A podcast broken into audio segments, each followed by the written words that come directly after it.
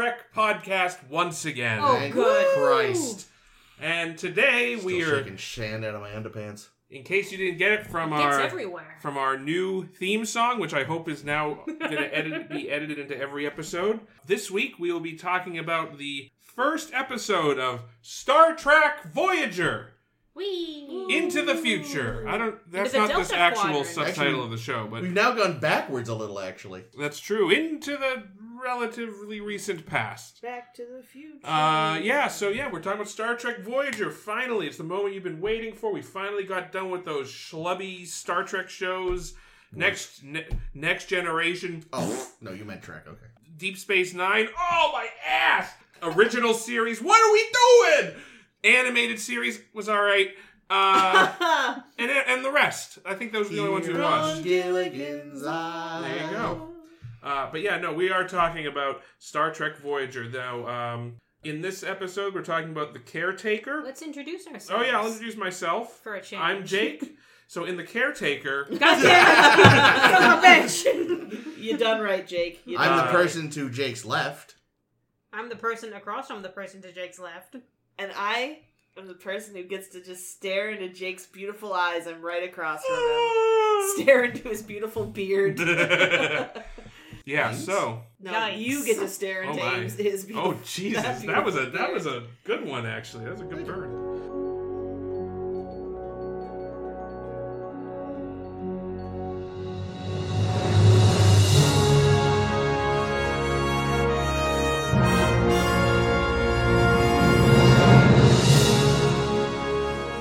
Okay, so yeah, in the caretaker, we are introduced to our intrepid Ah. Ah! crew of the intrepid class. Ah. Oh, that was You- the joke. USS Voyager. I'm sure Chris will talk a lot about the Intrepid class. Probably not. Well, at some point he will, I'm sure. But rest assured, it's a new ship we haven't seen before.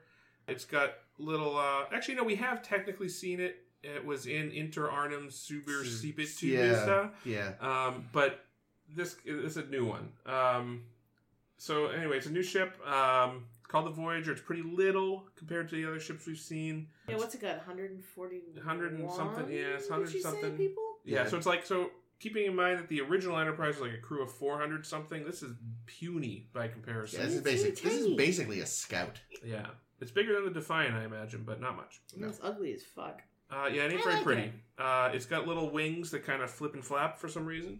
It's not really explained in the show, I don't think. It helps them with warp. Oh, I know, I know that, but oh, I I learned that this morning in my book. Yeah, I don't know if that's yeah, ever. I don't think they ever yeah make it explicit in the show, but Um, but yeah, it's also that they do make explicit in the show is that it now has bioneural gel packs is its computer circuitry or something. Yeah, they replace some of the circuits with bio something filled sacks that can more readily understand the needs of.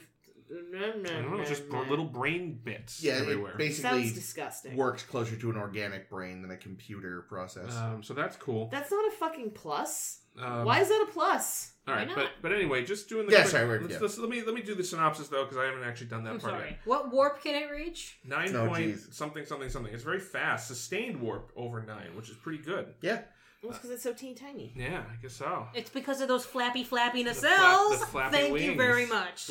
Um, so the episode opens in dramatic fashion as we have a crew of Maquis. Uh, We've heard of them. we've heard of them before, but this is these are Maquis that we haven't met before. We have uh, Chakotay. We have B'Elanna Torres. We have Tuvok, who wink wink is not actually a Maquis. He's just faking it. Uh, and those are the ones we really see. Uh, there might have been some other people in the background, but those are the main ones that we care about. there's like a dude with a vest we see at one point. Yeah, they always So- those Maquis are always wearing vests. What's up with that? Chipotle, Belladonna, and Tupac Shakur. I got it. That's right. I'm in. So we're we're trying to outrun a um, a Cardassian patrol by our old friend uh, Evek, Love him. and uh, they chase him into the Badlands, and then something bad happens in the Badlands as Just like as it it says on the happens. tin. Yeah, um, and they get attacked by some kind of wave of energy, and then we cut over to uh, to our new our new captain, Captain uh, Kate Janeway, Kathryn Janeway, Kate Mulgrew, playing Kathryn Janeway. Um, Who's fine with Captain but and Ma'am, but really doesn't like Sir? no, sir. I wouldn't like Sir. I'm with her. I actually had a Miss, little. Mr. Saavik didn't mind being Mr. Saavik.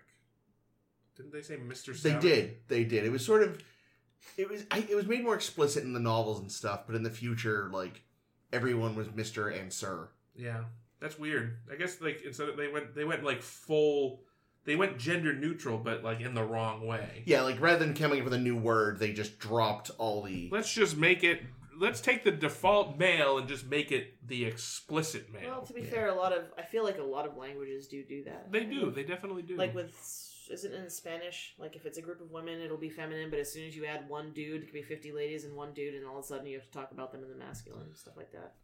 so, anywho, uh, our our Captain Janeway is headed off to this penal Yeah. colony uh, on on uh, Earth. I think it was New Zealand? Is it New Yeah, Zealand? it's New Zealand. Is That's it- right. Maybe Paris is friends with It's like- uh, Bashir's It's dad. good to it's good to see Oceania returning to its roots. Uh, Still not on the map though. Still not on the map. Um, still not. Yeah, exactly. Apparently, between this this episode and first Star Juventus first Star Trek First Contact, New Zealand just gets obliterated because it's not in. It's not in when they're looking when they're looking out the window. well, no, it- that, but that was in the past. Oh, that's right. So if anything, they rebuilt it it. sank and and they refloated it. Yeah. That's what. Oh, that's what they were gonna do. That's what. That was the Atlantis program. The Atlantis program. Holy shit! It all makes sense. Nice. Anywho, uh, so we, we're at the penal colony and uh, we're meeting up with Phil Locarno, who is there uh, apparently because he he, yeah, well we know he's he did a he did a he was He's having an identity crisis. hotshot pilot who uh, got a bunch of people killed and now he's in prison. Oh, he got a bunch of people killed. He got drummed out of Starfleet. He covered it. up. He tried to cover he it tried up. to cover it up. Eventually came clean. This is sounding sorry, he's this is actually a sounding good more guy. familiar. Um, eventually comes clean, gets kicked out of Starfleet, joins the Maquis. Shit Maquis gets caught on his first mission and ends up in prison. And now Janeway's there, like, "Hey, I need you to help me hunt down these Maquis. And since you know you knew him for like a week, uh, why don't you come on board my ship? We'll get you. Uh, we'll we'll spring you out." And he's like, "Listen, I'm like having the best fucking time here. I'm in the most beautiful place on the planet. I'm playing with toys." There's hobbits everywhere. I have basic free run of this place. It does. There's not a cell or a guard in sight. The food is incredible. But all right, I'll go with you on your stupid well, but they make sure to focus in on those on his um ankle ankle bracelet of security That's true. over and over again. Those are real uncomfortable. Yeah, They chafe. big time. If they're too tight, that can be a real bummer. You Um, need to shower with them. on. So they go. Plus, like you know, you can't wear certain shoes. That certain pants look really bulky and fucked up with them That's on. Pretty Like, sure you he has wear to bell always wear bottoms. that that prison jumpsuit when you're in prison. Does that mean he never is he a never nude now? Probably. No, no, I mean, I, anyway, let's let Jake continue. This is Um, one of our longest intros in ages. Yeah, it's going. It keeps going. I'm not, I'm not even gonna pass like the first ten minutes. You're to be in the, fair- in the second scene of the show. To be Uh, fair, it is a two one and a half hour. It's true, so I can take as long as I want. Exactly. Um, Really? So, Okay. uh, so we we're heading off to. Uh, so he agrees to join. We head off to old Deep Space Nine. Da da Yay! da da da da da da da. Um, and uh, Just finish that. where where Voyager's so waiting, happy. We do the old fly around. We meet the uh, the the the helmsman or helmswoman because we're doing that. Mhm. Uh, who's uh, very very nice looking, very nice in general, And- very oh, sensual. who was and that, Stabby? writing writing a uh, report to the HR department as Yeah. we speak about Tom Paris. Well, she she she said she could be very sensual, so I don't know. Have we mentioned she was a betazoid? She's a betazoid. she senses it all. she she knows she knows what's going on down there. Um. Anyway, so uh, but she's cool, so I'm, I'm excited to learn more about her in the show. Um, she she does the old fly around the ship. Uh, We're still on the fly around the ship scene. we uh, we we talk to Quark. He tries to rip off Harry Kim, who's the the operations new operations officer, very Brand new. naive, young, brand freaking naive. Um, Harry Kim. Uh, he befriends Tom Paris. Then they go on the ship for the first time. We meet the doctor, who Ship's seems, doctor, seems yeah. like a bit of a prick. Yeah, I don't, I don't, I Uh, don't so like it'll be interesting to see how those relationships shake out over the seasons. and then we, we meet the first officer, uh, Also seems Garrett, like kind of a prick. like that. No, he Cavit, just seemed yeah. kind of. Oh, Garrett was Enterprise C, right? He didn't seem super capable. I really, I, I need them to show me why he got this position. Yeah. But he didn't seem unpleasant. So No, we- he was rude as fuck to Tom Paris. Well, they all are because they're fucking dickheads. Well, really, the only people we see interact with Tom Paris at all, aside from Janeway and Harry Kim, are the people that dislike him. those three people who don't like him. Well, yeah, but when the first officer interacted with other people, you know, he's he's more. So Anyway. anyway, Continue, Jake. So we uh we we leave. Scene three. We've met all the crew. Uh, we leave. We go to the Badlands to chase down the Maquis ship, and what do you know? We get slapped by this thing as well. And we wake up, everyone's dead. Well, only the people that we've met are dead. Um, so It's just like the opening of Star Trek Discovery. Only Yes. thi- thi- this we've Kinda. accomplished in about five minutes, while Discovery took two episodes. So yeah, so uh, our helmsman Betazoid dead, Doctor you think she sensed that shit Jerkwad coming? dead. Yeah, I don't like him. uh, first officer kind of a jerkwad, also dead. And we're in the Delta Quadrant, which is on the other side of the galaxy, and we're facing down this weird space station. Uh, then I kind of spaced out and didn't pay much attention to the episode. I think they got beamed aboard the uh, the space station, and they were in a like a like a like a Holodeck. little, little house on the prairie type Some Yeah. kind of scenario. throw down Yeah. hootenanny shit was going Uh, on they were there. this woman just kept feeding them, and they wouldn't. Corn on the It cob, looked yo. delicious. Really, really wanted to fuck Paris. Yeah. Oh yeah. There That was, was the there, young woman. Yeah, there was. Oh, yeah, yeah, no, the young woman, I yeah, there was a there was a Dude, young the corn maybe. was there's a huge. young farm girl. I would have eaten that corn. I, yeah, I would have eaten it all. There were Um, cookies. There were delicious cookies, Oh, I missed the lemonade, cookies. Oh yeah, the lemonade. Yeah. um, a banjo no man, running on the lemonade. a lemonade. manjo That's band, great. Um, and uh, it's all it's a great, you know. So, uh, but turns out that uh, what we find out is that no, this is some alien shit. They and then Harry gets kidnapped, and also B'Elanna. Oh, by the way, we did find the uh, the the Maquis. They were like in some kind of a weird. Best fucking synopsis thing. ever, Jake. Um, all everyone gets beamed back to their ships, but then we find out that uh, Harry Kim has been kidnapped, and so is B'Elanna. Oh, you, you skipped the bed scene. Oh, please don't make him go back. yeah, they were in, they were in bed and they got Jabbed. sex. needled. Oh, they got right. They needled got in needled. the general torso. Yeah, Oh, it was was a- awful. there was I a hated needling. it. So yeah, so they go back. They talk to the old guy. He's like, "Yeah, I, you know, I'm just trying to help out my kids. Uh, We're running out of time. we're You running have out of to time. leave. You got to get out of here. White I, rabbit. I could I could send you back, but I'm too tired. So call me later." And then they're like, "Hmm, the the the space station keeps sending these beams of energy over to some rando planet. Let's check that out." Uh, on our way there, we go to a junkyard for some reason. We run into this this weird guy, Neelix. So he's like, I know everything about this aerospace. I'll help you out. And they're like, All right, weird guy, come on board. And uh, then they go to the planet, and he's like, Oh, don't you know? We'll talk to these Kazon guys. They love water. Fucking love the shit. Uh, and there's barely any of it anywhere apparently in space. So if um, if we beam down, you know, we'll, we'll trade them water, and they'll teach us how to how to talk to the the inhabitants of this planet who are probably holding your people, the Ocampans. So uh, they do that.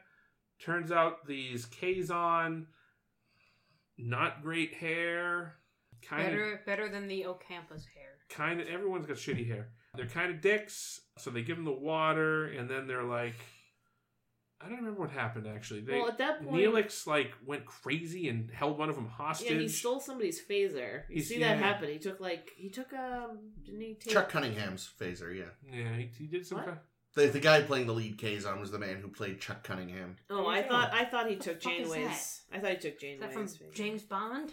um, No. From he- Batman. No, no, it's from Happy Days.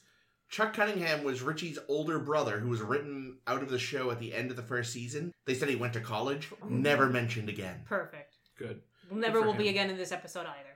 Oh, Um, I don't know. so there's a there's another there's they, they they have like this Ocampa that they're keeping prisoner sort of maybe I don't know and it's and Well, they're definitely beating the shit out of her. Oh yeah, very she's not having a great time.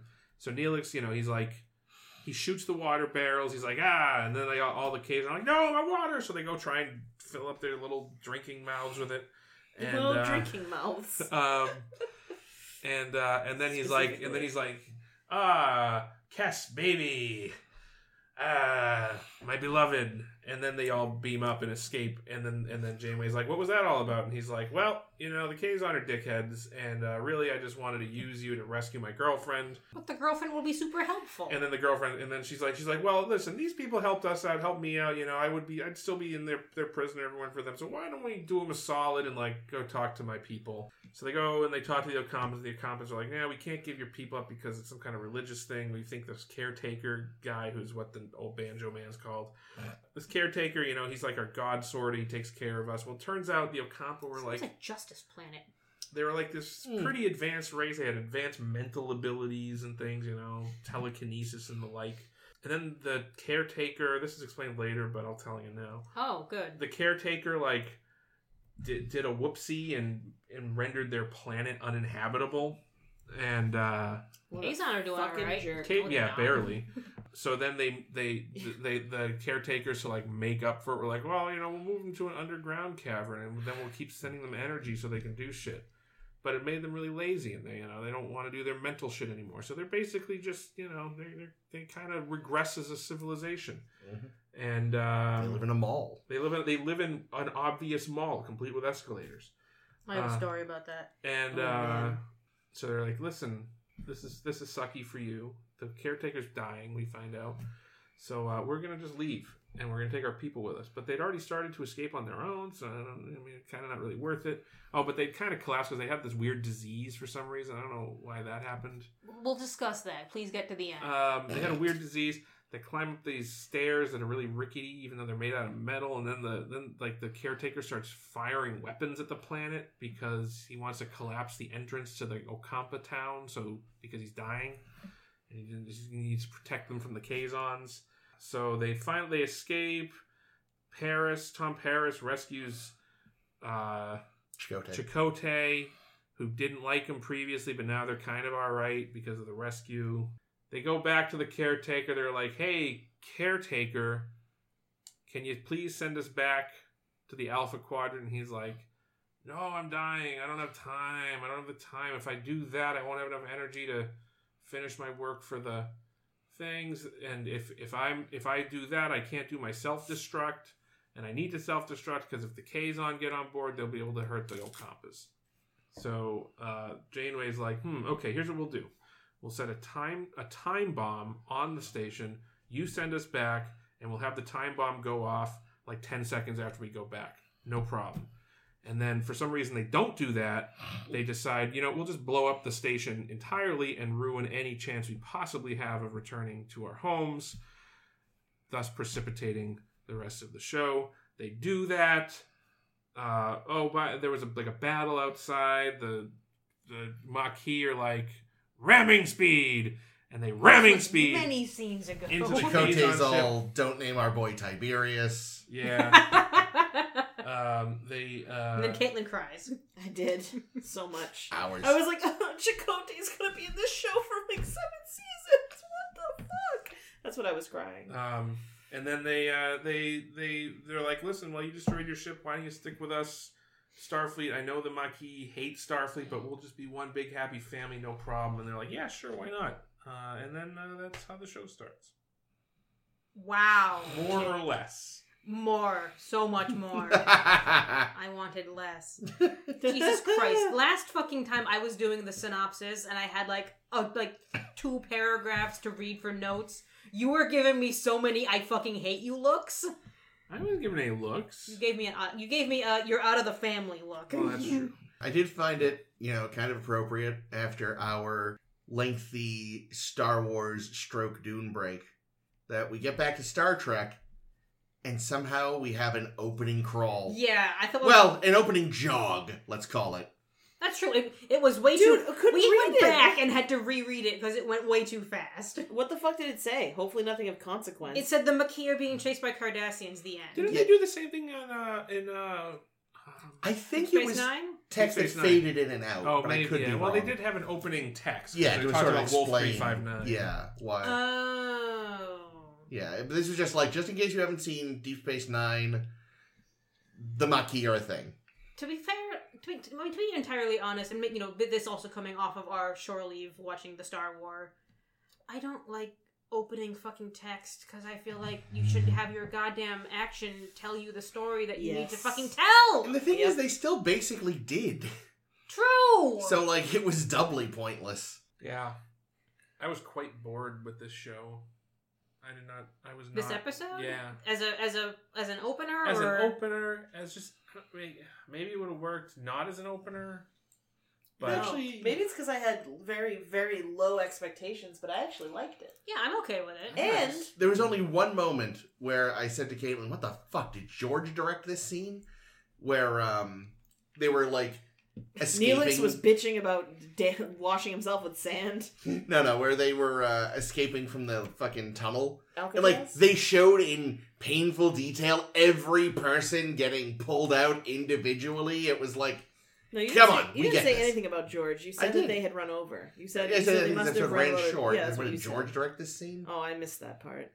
But yeah, overall, I was actually I thought it was Yeah. a fairly solid opening. I think they introduced the characters well enough. They introduced the the predicament that they're in, which I think uh, is a good idea to have a very specific folder around your show to be like, okay, we're we're Star Trek. We're on a ship again because people like the ships, and we just finished TNG. But we're also going to have this thing. We're in the Delta Quadrant just to make it interesting. I remember when I was a kid, and they announced we were making a new Star Trek, and it's going to be called Voyager, but they weren't giving any details at that point. Little me was expecting that it was going to be following the uh, entity or entities that were created at the end of the motion picture. Ah. Oh, because of V'ger. hmm That would have been interesting. But no, this is what we get. I don't know. I see. My thing is, yeah, I guess we meet all the characters, and I just I can't bring myself to give a shit about the Ocampas and the Kazons. Well, they're jerks. The Ocampans are, are are just assholes. Yeah, that's true. Yeah, I feel like I feel like there's a lot of stuff they sort of, and I may be misremembering. It's been a very long time, but I feel like there's a lot of experimentation with ideas in this season that are dropped pretty quickly. Mm. um, like you know clearly the Kazon are meant to be a much bigger force and i feel like i remember them ending up being also god guys you just took klingons and gave them bad hair like yeah, really the hair's the hair's something. And the Ocampas, they have a weird uh a weird thing. They only live nine years. yeah that's, Oh god, which they made sure to like mention eight seconds before Neelix being like, "I put my dick in that one." what? i mean She's mature. Ugh. i mean the thing if they mature like realistically I know. I'm if just they mature saying. physically that quickly their brains the, the reason it's stupid though is because like if you're running a show and you know tng lasted seven seasons and ds9 is still ongoing and may last pretty long too you have to go in knowing there's a chance we may last a while and we have just established that this character is A time bomb. yeah, is like basically a quarter through their life already. And like, are we actually gonna like deal with age makeup? What happens when she's supposed to be dead in the end of the show? Like that Oh come on! Like they've never magicked away any. No, I know, but it's like they you're- said. Come on. why even set yourself up for something? Like, make it that they only live to twenty or something, you know? Like I make don't it know. I think it opens up an uh, an option that you know something's going to have to happen with her soon. Yeah. I like. I kind of like that because it keeps you interested instead of just this person's just going to be here with us now. Whatever. Yeah, I guess it's just it's like I feel like I don't necessarily. So many TV shows have issues like that, and I feel like when the time comes, they just kind of cop out unless they already had a plan. yeah, because they could be like, "Oh, we didn't say nine Earth years." Tee hee. Their See, years are actually forty five Earth years. yeah, Aw. she's actually a three hundred. But yeah, like I remember when again, not the, but you know, like unless it's Babylon Five, where the writer not only had plans for everyone, but had trap doors, as he called them, for if an actor left the show unexpectedly. which like definitely happened Yeah. a lot. like most shows set themselves up for these things, but then they're just kind of like, we'll deal when we get there. And then suddenly they get there and they're like, whoa, fuck, we didn't have a plan. I'll say this: when, when we get there, I do like what they do with with more of Kes. I, I barely remember anymore. Um, yeah, sometimes they sometimes like you know what we need bigger tits, and that's why we'll replace this character. Spoilers, Jake. Spoilers. I don't like their ears. Their ears are very Yeah, unsettling. They've got Creepy multiple ears. clitori on them. Several clitori. Yeah, kind of creepy ears. Yep. Awful wig. Oh my god, yes, real her, bad. her hair was terrible. Okay, so that was a wig. Oh, I was like, that's gotta be a wig, right? There's no way it's not. In fact, I feel like most things are wigs or something because True. here's here's my here's the long story that's gonna talk that I'm gonna lead into now just because why not because it's it was most of my notes because holy fucking shit memory alpha goes into little literally every detail about the making of this show So long. like it would be like lists of the casting calls for a day of filming and what got done each and every day until I'm like, oh my god, my brain is bleeding out my ears. But regarding hair, there's actually an, an interesting story. Um, so we cast uh, Kate Mulgrew. Eventually, we'll go back to that other story in a minute, though. But we cast Kate Mulgrew. She's here. She's doing the thing. We have her. We have some f- scenes we're filming with her, and her hair's down because we let her have her hair down because after days and days of of like working with makeup and costumes, they decided Janeway wears her hair down. A Couple of days of filming with this, somebody is checking the tapes and says, "I don't know. Kate Mulgrew's hair is kind of thinner, th- so that when it's down, you kind of see light through it, and that doesn't look very captainly." To which I say, "Fuck you, fucking forever." Mm. They tried wigs, but they couldn't really stay on her head well enough. They'd pop off, and then you- you'd lose like a half an hour putting a wig back on her, Ugh. which sucks. Like I feel so bad for Gates knowing she was wearing a wig most of TNG, which is really, Mind really. Yeah, it's cruel almost to the to the actor to make her wear a wig. So they finally decide, okay, we're gonna put her hair up in this bun. It'll be a really nice bun. But oh no, we already filmed a bunch of scenes with the hair down. We're gonna have to refilm them because actors or because characters never change their hair for a day, especially women actors with long hair. They would never have a different hairstyle ever in their fucking lives. And oh no, we had rented out the fucking Los Angeles Con- uh, Convention Center for the Ocampa City, which looked like a fucking mall. Yep. We're gonna have to like get them again and throw a whole shit ton of money at this so that we can go back to the LA Mall. And they had to film that like they did most of their filming in like October-ish. They couldn't get the mall again until December. So they're in the middle of filming other episodes when they finally have time to go back to the mall to mm, film those scenes because Janeway needed to have a different hairstyle. This is dumb. So Just film a scene of her like tripping and her, you know, hair tie pops oh, off. Oh, that's what happened when they got Yeah. attacked by the by I the was gonna say that's array. basically what they fucking did. and they showed her put her hair back up. It took two fucking seconds. I, Ugh. I, this I'm is just so somehow Rick angry on Berman's her. fault. I'm angry on her behalf. Well, speaking of angry on her behalf, can I bring up what I have, that I hate so much? Uh, the LA Convention Center. Her chair. Oh no, not the chair, man. Yes, the chair, Because What's wrong goddamn with it- chair? Chris likes an elevated chair. The- here's the thing. On the one hand, it makes sense. It's Starfleet. They're all very egalitarian, hold hands, kumbaya, zippy doo da day. So, sure, you're going to have these, like, two little chairs. Like, yeah, we're kind of like co commanders, like in um, uh, the Orville. Yeah, there you go. Which, like, again, technically makes sense. But up until this point, the captain has always been very distinct. Like, even in TNG, where he's got, like, the flanking chairs, little benches, like, it's plain there's someone in the middle, slightly bigger. They are distinctly in charge. I find it a little suspect that Star Trek decides to pull this co captain bullshit with their first female captain. They didn't all necessarily or uh, have a female cast yet. It was they didn't they didn't have it uh, gendered for a while. Really? Hmm. So they already had the bridge designed that way? Uh, that I don't know. Mm, I'd like to find out the timeline on that because I don't trust Rick Berman. I do know that when, and we'll get back to this, when when they had to recast the captain and they eventually brought in Kate Mulgrew, they were spe- also specifically looking at for male actors Hmm. for the captain role. Well, they definitely had the set by then. Yeah. But, so I don't know. It just still does seem kind of bullshit that she is the first captain without a proper chair. Hey, listen. National International Women's Day falls on the day when we all jump ahead. So women only get 23 hours in their day. So, That's great. big fucking surprise. There. What about Galactic Women's Day? I'm not sure about that. The, the rest of the galaxy hasn't invited us to that yet. Yeah, since you mentioned at the beginning, to be honest, other than that, I have very little opinion on this ship. I don't hate it. I don't love it. It's just there. I think it's alright. I, I think that you know, I like the arrowhead design. It's kind of cool. I like, I do like that um, they, you know, they correct the fucking most ridiculous design flaw that has plagued Starfleet ships for centuries, which is that they have a fucking neck that can easily be severed, and which.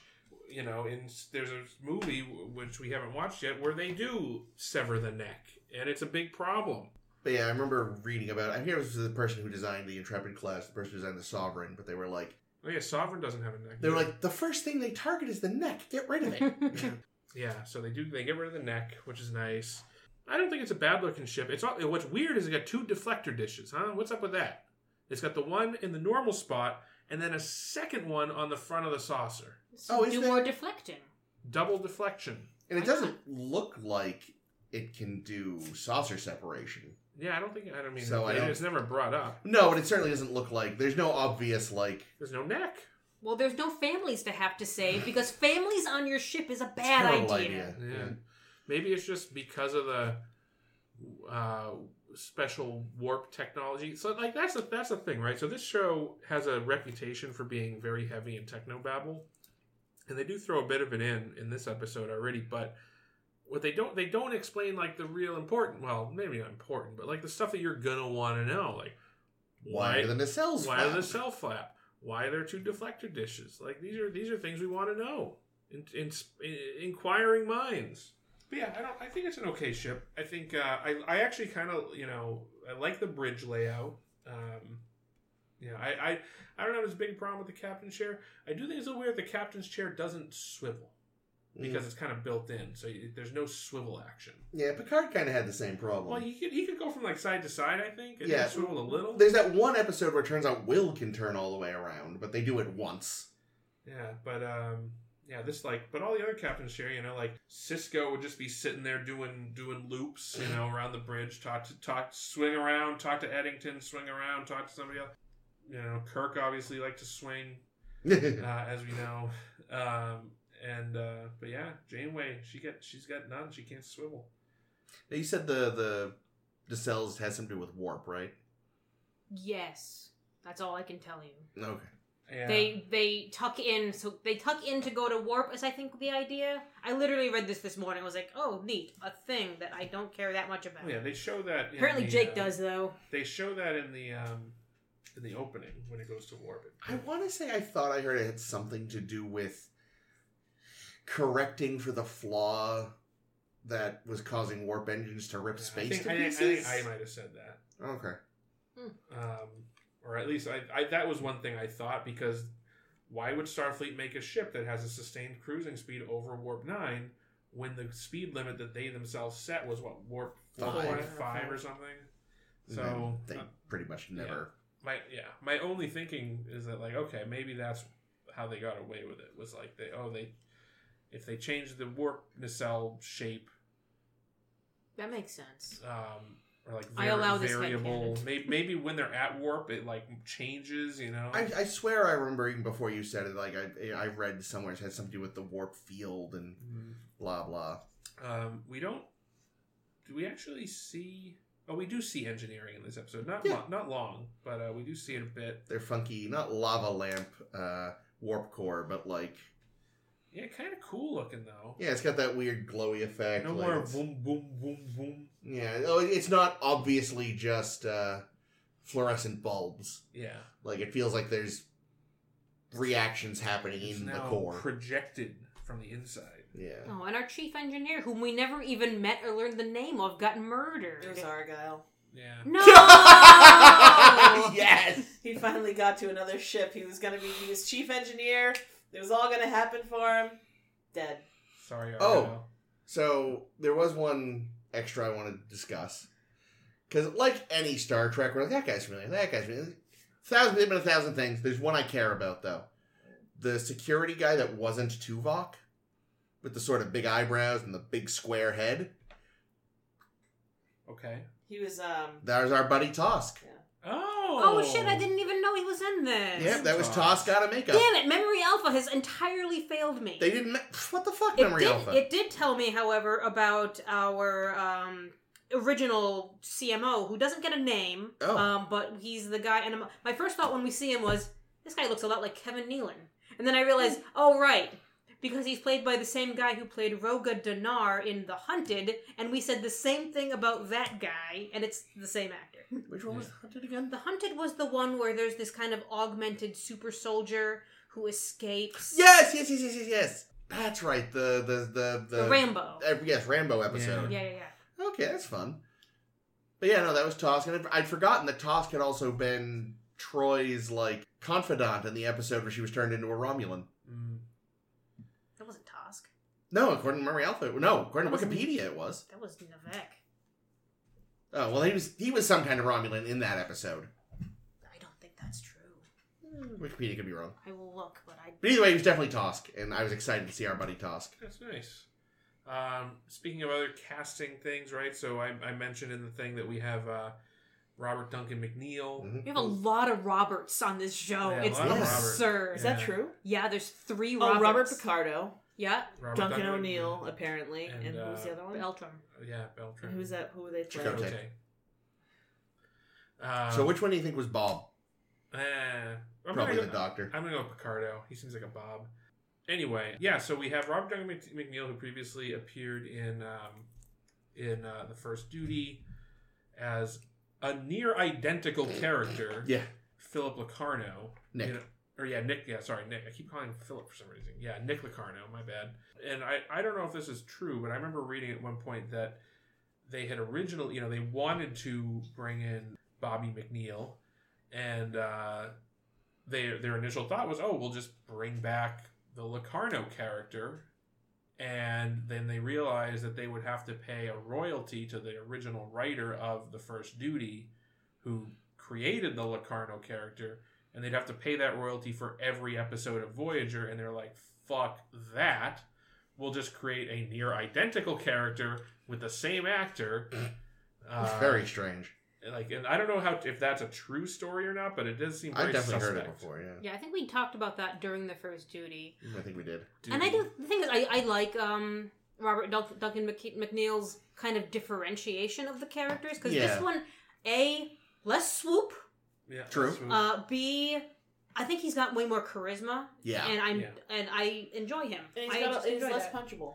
That's the thing. Yeah. Like, 'cause I remember when we finished that episode, I was like, I'm kind of glad it's not Nick Locarno and Voyager because I don't want this guy to get a redemption arc. I Yeah. hate him. Yeah, I Yeah. think Paris had like Paris knew what he did was wrong, and I don't think Nick, Nick No, Locarno no. ever did. No, Well, they yeah. even say the big difference is Locarno came clean on his own. Yeah, Yeah. I like uh, that. regretted it, but though. it also sounds like whatever he did caused like officers to die, not. other Cadets, trainees. yeah. hmm But you got to figure they were probably at the academy around the same time. It must have been weird. Mm. It's like Yeah. eventually Starfleet's like, you know what? If anyone looks like these two ever again, do not let them in. Like I'm thinking this Ad- one killed a bunch of students. This one killed a bunch of officers. Admiral Paris just got around, I guess. You know? oh Does no! Nick, does Nick does Nick Locarno know his real dad? Oh, I like that. I have more casting news. If, Oh, yeah? if you're interested Yeah, in hearing more casting news. Always. Uh, but, but, but, so there was a, there was a hot second when they were considering Ethan Phillips, who plays Neelix, for the role of the EMH. And I guess after reading the script, Robert Picardo, who was going to come in and read for the EMH, was like, "But I kind of want to read with this Neelix guy." And he comes in and reads for Neelix. And I'm like, "Huh, interesting. We're going with Phillips though. Uh, how about you read for the Doctor, like we asked you to?" No. It's funny because we're out, out of makeup. Like Ethan Phillips is similar. You know, sort of a Normal looking dude. middle-aged guy with he's got the same kind of male pattern baldness thing. Going. They really wanted the EMH to be like have that look. Apparently, Mm. Now I gotta look him up. What's his name? Ethan Phillips. Yeah, Oh, maybe that's why you kept calling him uh, Philip Locarno. Oh yeah, yeah. I had Philip on the brain. That's interesting. Yeah. I um. Oh, we also have uh. So Tuvok is. Let me see. Let me see. Let me see. Caitlin found a photo of Ethan Phillips and someone cosplaying as Cosplaying Neelix. I mean, he did a good job on the makeup. Yeah, the makeup's great. Like it's not like 'cause sometimes, yeah, but Like, Because sometimes you see act like cosplayers do makeup, and it's like, yeah, like that's like decent makeup. he's just he's just like and yet there's still something really fucking laughable about it. I mean, it's because the guy's like four times the size of Ethan Phillips in When you both first- height and girth. When you first pulled that up, I thought he was standing by a, s- like a cardboard cutout of himself. I thought it was, was like a just a bad wax off. figure. like Ethan Phillips Yeah. is must is probably fairly diminutive, or that guy is actually like eight feet tall. Yeah. Um. Anyway, uh, yeah. So we also get uh, another familiar face, Yep. yep. uh, Tim Russ, Yay! who um, we've seen a, a couple of times now because we He's saw him in the in Die Hard episode. He was in the Die Hard episode. He was um, a background in um, Generations. That's right, On the that's right. Enterprise B. Um, we saw Mirror Tuvok in a DS9 episode. no, that's right. Yeah, we did. We we saw actual Mirror Tuvok. And then there was that Trill episode where they were what's his nut captured Jadzia to take her symbiote. And Oh, he was one a of the- Klingon, he was wasn't one he? of the Klingons. Oh, that's yeah, right, yeah. I forgot. I just want to make a quick update. Ethan Phillips is five four. He's shorter than me. Really? Wow. He does not seem that short. Th- This is a short cast. Apparently. Also, I'm sure the fucking pompadour adds like three inches. yeah. Well, at Um, least. Kate Mulgrew is five five. I thought she'd be way shorter because Yeah, when she she- was walking with uh, Paris, I was like, she's my height. Yeah. She. no, she- Duncan McNeil does appear to be a fucking beanpole, so. Oh, maybe. Um, So we got Tim Russ, Yeah, Tim Russ, who's you know this is his. 80th Star Trek Yeah, appearance. he's been in a lot of Star Trek, so it's good that but you know, finally a regular. finally makes it into the regular rotation. Which is I'm sure the nascent internet was really chill about our first Black Vulcan. Mm. It's extra funny because the original, um, the Bible for the show was like Tuvok is going to be a 160 year old Vulcan. He's going to be like the grandpa. He has grandkids back home, and everyone's going to treat him like the wise old man. Uh, he's going to appear like a 60 year old human. And then they cast Tim Russ, and they're like, well, fuck all that. but we like Tim Russ. Yeah, no, I mean he's he's good, and uh, we mentioned uh, Beltran, um, Yeah. who Beltran's fine. Yeah. Yeah. Chakotay isn't. No. Chakotay's a problem. The whole the fucking bit when Oh, Paris God. is rescued him, and he's like, "Can't you people turn into a bird and fly out of here?" I'm like, "What the fuck is isn't it this?" like old? in- Isn't it an old Indian tradition that your life belongs to me now, or whatever the Wrong fuck? tribe. Ugh, oh god. icky. I bet we can expect a lot of that. Question Yeah, mark. there's bit- Yeah, unfortunately, like, if we bring up every time the show is horrible about Native American stuff, it's all we would talk about. Short version, their Native American consultant wasn't actually Native American.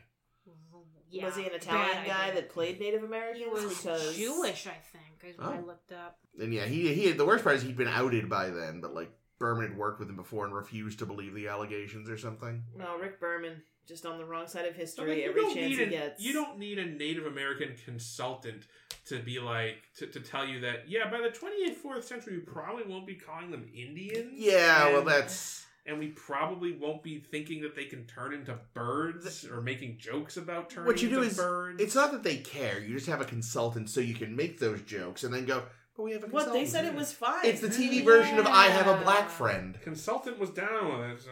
Because I could see, I could definitely see the Paris character being a little like, I gotta Racist. say something light to keep his ho- hopes up. What do I say? And Yeah. I think it sound it, it sounds like something that would come out of Paris's mouth. The fact that he needed to say he made, he made the joke like twice or three times. Yeah, which it was came up a little, lot. A little off. He was like, "Well, you're not laughing. Maybe I just keep making the hey, same hey, joke." Chakotay, how are you doing? Ah, I hate it. And the Uh, life debt thing just kept coming up. It's like, I, oh. Yeah, Chakotay says yeah he owes you a life debt, so I guess that's happening. And I, of course- says Kate Mulgrew. as the result of you know American public schooling, know nothing about Native American cultures. I don't know if there is actually any culture that does do the life debt thing. But either way, stop bringing it up. um, Wookiees do. Yes, I've heard that.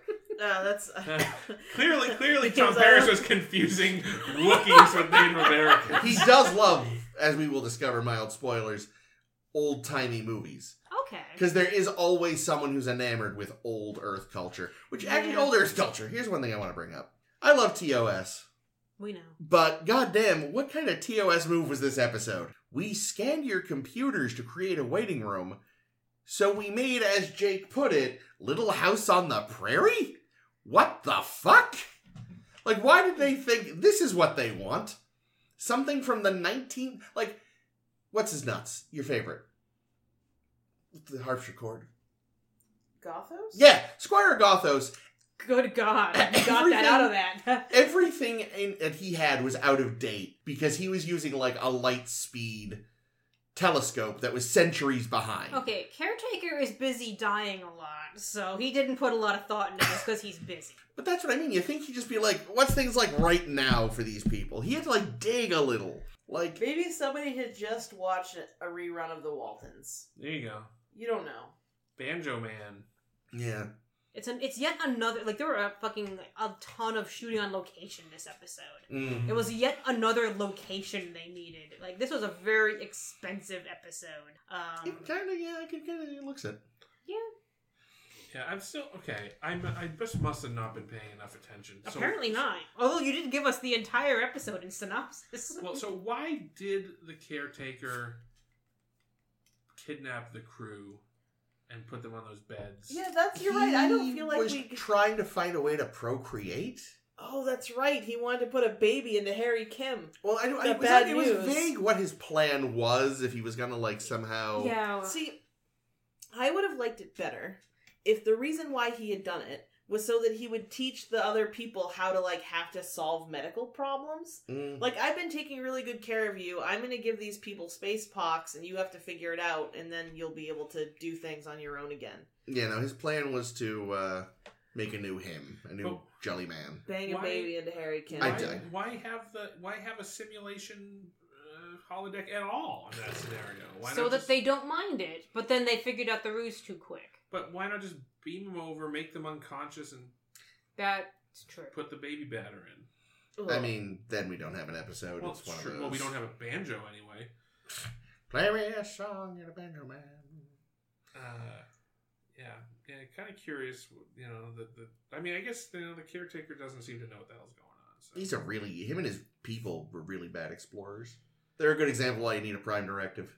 Maybe that's Yeah. where they got. Maybe that's where Tom Paris heard all of his good Indian jokes. Maybe he was hanging out with the caretaker. he was like, "Let me tell you some things about the Native Americans." yeah, Who? there you go. It was kind of funny though. I'll admit when everyone kind of beamed in with a pitchfork at them. That was great. So, I mean, did love- If it I was just love- for that, then okay, fine. Old woman with pitchfork is my new favorite character.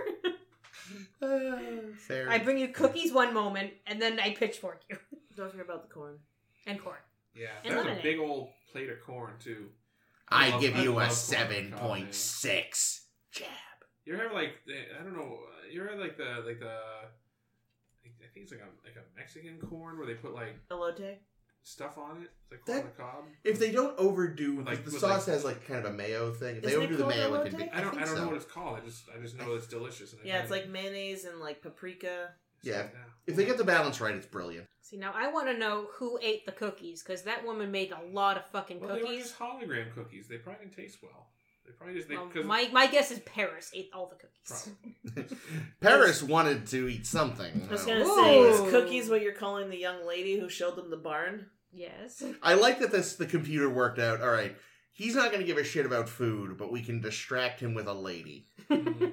Harry that's- Kim. Harry Kim is just too fucking junior Starfleet cadet. He's too focused. He's too like.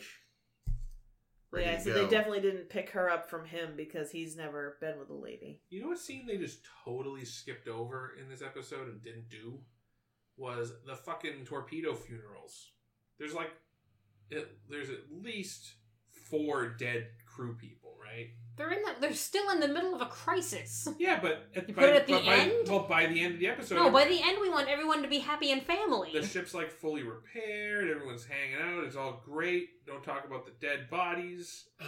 We need them for meat. I was about to say that's why they. That's yeah, the Neelix thing. is They're like, like, "Oh, you throwing that out? I'm the new cook, don't you know?" Oh no! And then it becomes an episode. It becomes Sweeney Todd. oh, I I love. I would love that. I want Neelix to be a crazy pie, human pie making person. Yeah, Neelix is Oh. interesting. He's a little sinister. There's something. There's something not quite right. Yeah, he's dating a child. Well, I don't not a care. I don't care if she's mature. She's three years old. She's not Okay, Okay, but- are, are you are you cool with a, an adult fucking baby Yoda because he's fifty? No, Why not? because he's a baby. well, she's an adult. That's the only reason it's Gideon wanted different. him. Names. Baby is right in his name. Name is Grogu. His name is true. The truth. Uh, Grogu. Someday he will be adult Grogu.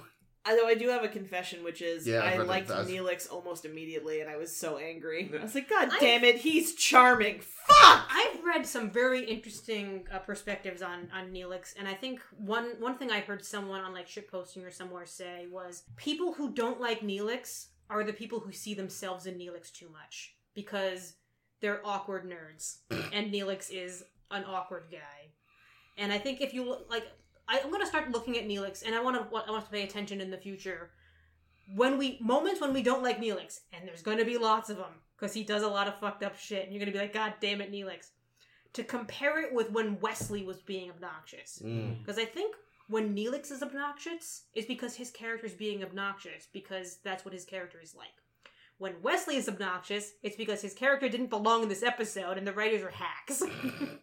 well, so Neelix, yeah, but I don't know. The characterization I get from him in this episode is Okona-ish.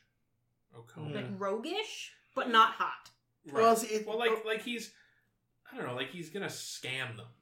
Well, the thing is, I was Okona. kind of waiting for that. Well, he kind of did. He kind of did scam I mean, he them. He did. tricked mm-hmm. them into going down to the planet so he could rescue his girlfriend. Well, the thing is, Okona, like with Okona, what they do is they play on your perception that he's gonna be scammy, but he actually isn't. He's actually got a heart of gold. So really, what you're getting with Neelix is more like, I, frankly, Han Solo. Like he actually Mhm. is a con man and schemer and whatever else. I do actually kind of like so we, we see and I know we've we've gone off on his outfits before and how he could he could wear literally the same thing Quark does and look like a fool while Quark looks like the hottest stud. But I found it very interesting when he gets out of his bath. He's like, "I can make clothes in your in your replicator, right?" And he just goes and makes whatever the fuck he wants, and that seems right. And what he chose was, uh, as Chris put it, uh, a couch. I wonder if he sees colors on a different light spectrum, Hmm. like a mantis shrimp. Oh, maybe. That would be kind of a funny like thing. It's That's my new headcanon. He's thinking he's got this incredibly vibrant suit on, and it's just sort of plaid beige. Um, uh, Doctor, he's uh, pretty cool. Oh yeah, he does a lot with a little of this episode, and I'm already about him. Um, yeah, oh god, that's the one thing I remember is he is one of the best Trek characters ever. Full stop. I mean, he like so far, like yes, he gets to that point. I think at, thi- at this point, he's still. You recall we met his creator. Yeah. Oh, his creator was such a He's, grosso. and he seems very similar in a lot of ways, at least in like the cantankerousness. he's a bit prickly. Yeah, he's just he's constantly annoyed that people leave sick bay without turning him Which, off. yeah, fair. What which to, to, to me, I'm like, why isn't it like one of those light switches when you leave the room that goes off if it doesn't detect motion? Oh, and then I'm stuck on the toilet in the dark. Yeah. Yes. Yeah. I get that a lot. or like, Or um, I hear the doctor just turns off while operating on you. Dude, dude, that was that was a weird thing about this. The original Doctor, Rogan and R. yeah, is like they're about to go on some big mission, but they've got someone like in the bed, apparently going through some really serious like. What had they been doing that this happened, and why weren't they leaving that person on DS Nine? Yeah, like Um, Julian Bash- could have taken care of him. Bashir was busy fucking some woman. Mm. And Garak. Yes, but yeah, uh, REMH, sorry, already good time. Tricorder, medical, Medical tricorder. tricorder. Yeah. It's so good. He adds so much nuance to like the simplest lines like that. So I I'm was so actually, into it. I was thinking about him today, and I'm like, man, it's As funny. well you should. It's you know, it's again another example. And of course, he predates Vic, obviously, but a self-aware holographic program. And then I was thinking, is Doctor Zimmerman secretly Teddy? Who? Freddy, the guy that made Vic. Milo. No. Uh, Felix. Felix! There you go. A cat name. I knew it was a cat name. Just like, Like- Teddy, what the fuck? I'm like, what does Bob's Burgers have to do with this? Like that's his side thing. He makes these really elaborate AIs to sell to people who use money. Um, Literally, he can, literally, to remember Felix's name, I just picture the cat. that- hey, whatever works. Um, but I kind of just I, I am now in love with the idea that Zimmerman also made Vic. oh, Um, fuck Zimmerman then. because again, self self aware AI. Hol- that's the thing. That's the weird thing. They always talk about how unique Data is, and he is, but like Vic's an AI. Well, The EMH is an AI. I don't think Data is unique because he's an AI. I think Well, it's, it's his- lots of. It's because he has the the, the Positronic brain. Right, but it's like, guys, clearly no one else can crack this thing. Just use whatever tech you're using for your holograms and make a brain out of that. Unless the thing is they have access to a whole ship's computer, and that's kind of what it is. Maybe Hmm. it can't be like, Made They have to, they're wi- They have to have really great Wi-Fi. yeah, yeah, your EMH works as far as your Wi-Fi signal. Hmm. Sometimes you're gonna come up with Bluetooth. Yeah, I'm looking forward to seeing more of him because I, I remember him fondly. you I think you're going to continue. Yeah, there's a lot. There's a. I mean, at least Oh, I remember especially in the in, you know as we get farther into the series, and they de- and the writers decide, you know what, fuck the other characters. This is the Janeway Seven of Nine and Doctor show. I'm behind Um, this show. they give him they give him a lot of good episodes. You know, it's funny that watching this now, like, again, last time I saw this, I was a teenager, probably. Aside from random episode watchings here and there over the years.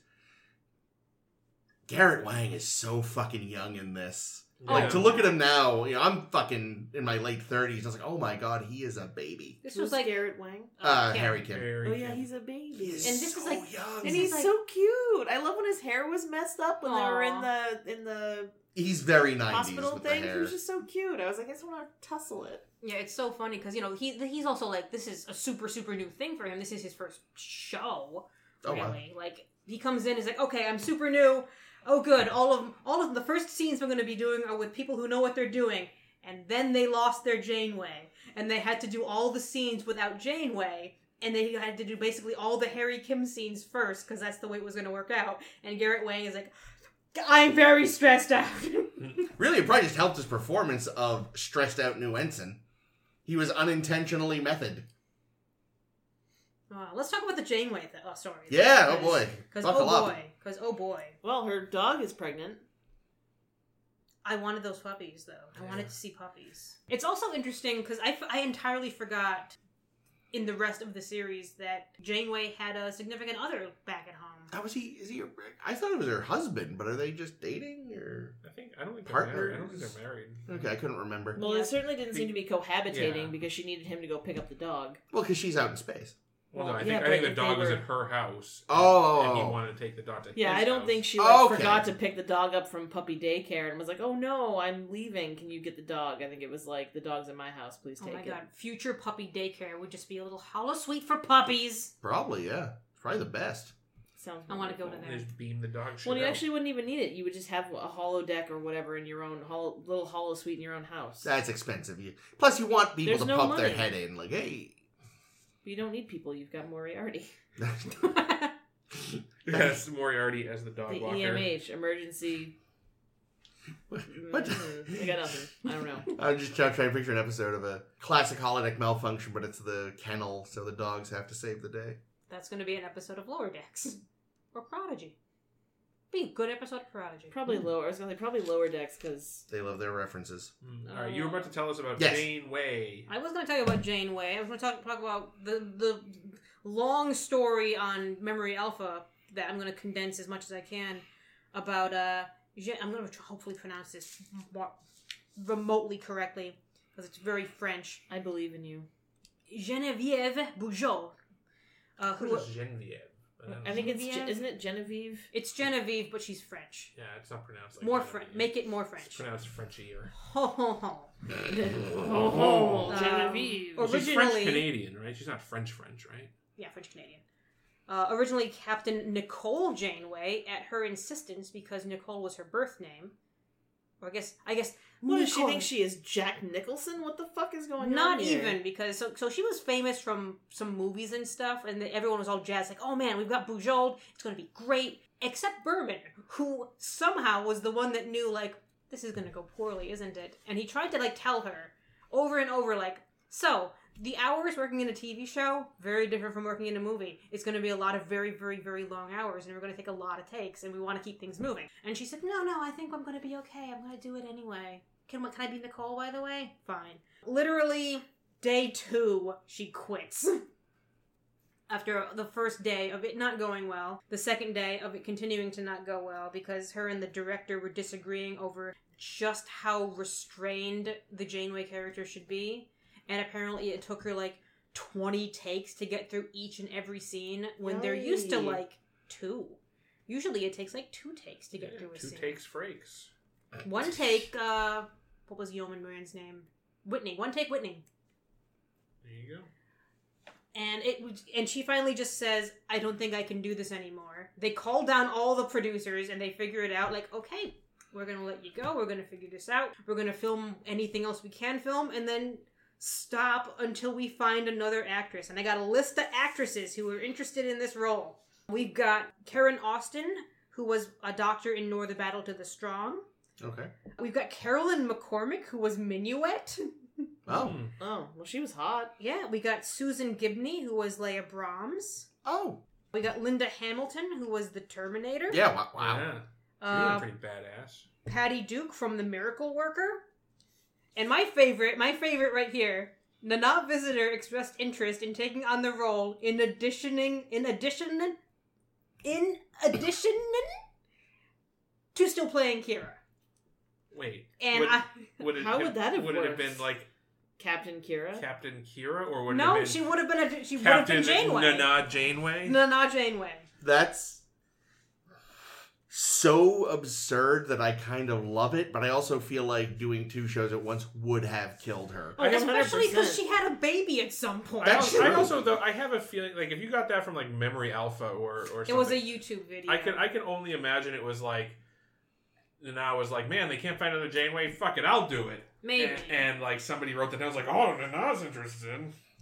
I'm for it.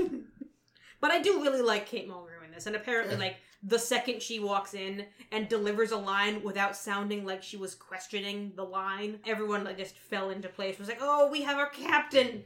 Yay! Yeah. I feel like Berman knowing it wasn't gonna work out is like that that onion headline that like you know the worst person you know just made a really good point. Yeah. Sorry, you were gonna say? Yeah, I mean, there's so there's clips on YouTube you can watch of Mm. Uh, Bujold. We'll uh, share them on the Facebook. Yeah, and like it's just it's a completely different vibe Night and day. for uh for for Janeway. Yeah, I read that. So you know, there's there's a point when Janeway says, "Engage," and then the ship goes, as it does, because it's a ship, and that's what it does. And in the way that Bujold tried to do it was, she sits down, she closes her eyes, engage. she she takes a moment, engage, What? and it's like, what the fuck is this? Tell them engage. Don't be like, Yeah, it's it's def it's it's like I say, you know, I think the thing about Janeway is, you know, she's she seems like she knows what she's doing.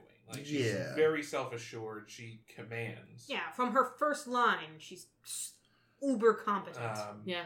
and I think that like, given what I saw in the clips of of the Bujold performance, I think that like. It, it was already bad enough the hate that people were giving Mulgrew and, and Star Trek in general for "Oh, you can't a female captain. female. But I think like I think it would have just been unbelievable. Uh, I mean, if um, it had, if they'd gone with Bujold, just because she she doesn't really command. I think that people would have shit on that a lot. Imagine her in that scene with Paris where they're making the deal. oh god. Like, you feel like in the scene as it exists, they're kind of sparring. In the scene with Bujold, he just would have walked all over her. You wouldn't have believed like she had a leg to stand on. Yeah. Yeah. So I, I don't know. I think I mean I wonder did who else initially auditioned? Like how did they get to Bujold? I don't know. I know that she was in a like some award women award winning movie. I want to say it's called like The Coma or something. But I just looked her up. She has a, a filmography as long as your arm, and Oh yeah, and she no- was in an End of a Thousand Days and a bunch of other really big old I movies. have no doubt she's a she's a good actor. It's just it seems. Uh, it was did so did they just hire her for like the name or was it did they actually audition other people? And she was. Oh, they definitely auditioned other people. They were having a lot of trouble. She was like the last one cast. They had to hold up starting filming because they just kept not having a Janeway cast. This Is why this season's only 15 episodes? Well, they also Well, started, they started in in January. I figured. I just They wanted to be I mean, wise. they, they did the same with DS9 the first season too. Yeah, Sure. Was it? I don't remember that. Yeah, and I I do like so. Was Kate Mulgrew one of the people that had originally auditioned? Yes, Yeah. but she had a bad fir- a bad first audition, is what I read. Ah. but then when they brought her back in, she was better, and they were like, "Oh yeah, you work good. Okay, I bet what's Your actually hair's too fine though." I bet what's actually true is they were they like me were just really put off by her fucking annoying voice. Her her voice is so annoying. She's got a twang. Yeah, It's not even a twang. She sounds like she reminds me of Eartha Kitt. I feel like she's doing like an Eartha Kitt impression the whole time. This is Kate Mulgrew. I can't even do like a. I can't even do an impression because I love what she sounds like now. Her voice has changed a lot in the last rumor years. but I found it really distracting. Chris tells me I'll get used to it, but I don't know. So you love her on Prodigy, is what I'm hearing. Well, I liked her in uh, Orange is the New Black, but she had a Russian accent in that one, so I guess that's different. She is, of course, also famously Mrs. Columbo. Sure. I wouldn't say famously. Infamous? I would say that was a thing that happened. Yeah, no, there was, NBC made like an unofficial spin off called Mrs. Columbo, but the creators of Columbo were like, we own the rights to Columbo. You can't do that. We don't want a show about his wife. So it became Kate Loves a Mystery. Because her character's name was Kate in that as well. Yeah, playing Kate. it's always Kate. Yeah. My favorite thing, one of my favorite things about this episode was when um was when Neelix gets onto the ship and they're showing how like obsessed with water he is Mm. and how like complete like rags to riches, riches he goes because he's in a bath and he's emptying water and he's fucking splashing it all over his face like an asshole. Like he's like he goes full Scrooge McDuck, but instead of diving into like gold bullion, he's developed a drinking problem.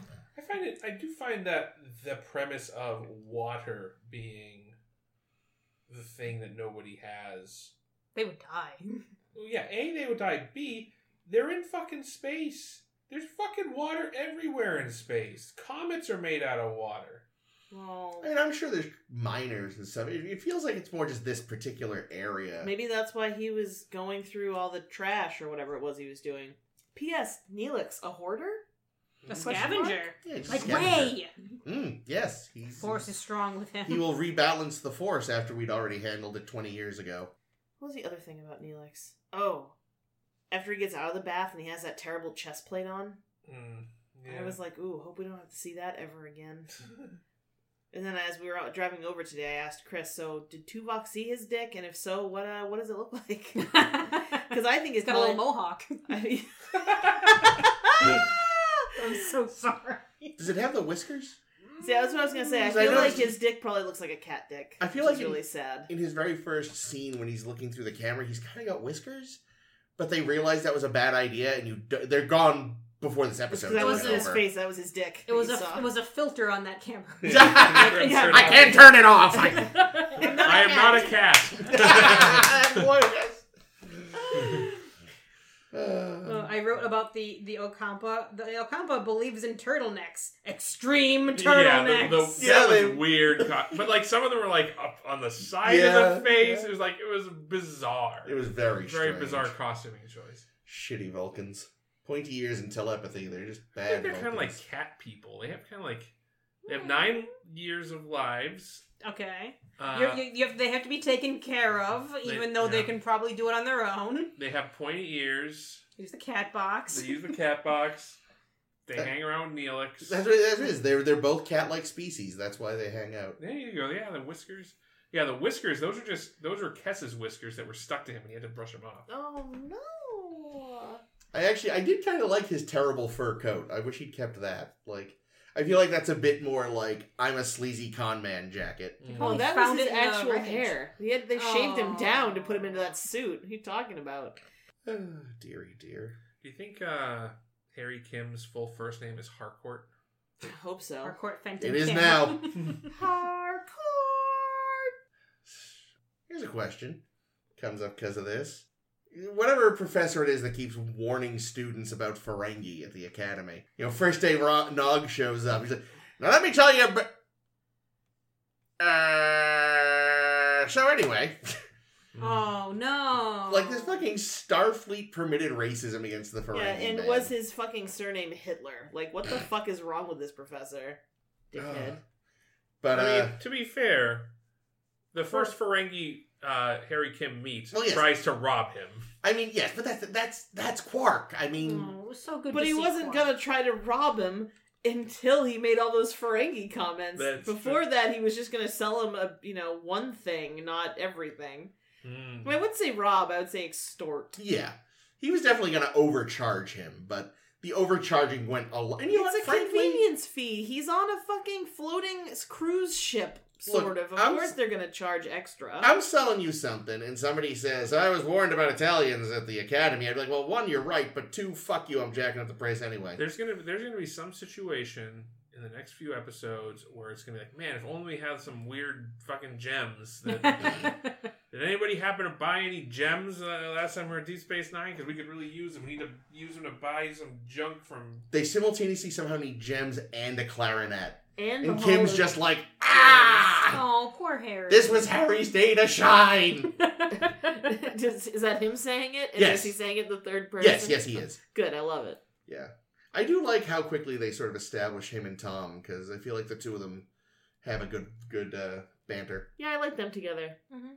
Which is good because I feel like I definitely wouldn't like Tom Paris on his own. yeah, he needs a foil. Yeah. He needs a straight man. Mm. He needs someone who's going to go put it away, Tom. Oh, we haven't talked about B'Elanna Torres. Oh, yeah, she's Oh, done yeah. it. I forgot how little she's in this first yeah, she doesn't episode. do a lot. She does some Kirk Fu like well though. Yeah, the double chop! Yeah. Kirk Fu. Well, that's because she has. A year's Oh, academy. under it's my belt. Vulcan blood. Oh, I mean not Vulcan, Klingon. my Klingon blood. Sorry, my well, she- bad. so that's so that's an interesting thing about her. She's our. I mean, we had uh, K'Ehleyr was was a uh, half human, half Klingon, but Yeah. we have a, a main cast uh, mixed Klingon human. And K'Ehleyr was way more chilled out, whereas B'Elanna is Yeah, just a boiling pile of hormones. Yeah, well, so that's another potentially problematic thing I think about B'Elanna, because Oh, because she's like Hispanic, and so Yeah, they're 'cause doing she's like a also- fiery Latin blood thing. Is that what you're and I- thinking? that's like I. I- Like, they tried to blame it on the Klingon side, but it could definitely be read as. Yeah, it's Yeah. like it's like you know we have we have a character who's, I guess the character isn't. I mean, I guess we don't know where her father is from, but she, you know the actress is is Latinx. Well, and the surname, certainly. Yeah, and yeah, Torres. Yeah, good point. Yeah, so we're gonna like Dawson. Oh. we're gonna assume her father is is uh is Latin as well, and you know, and she's just like she's this hot headed person who's cranky.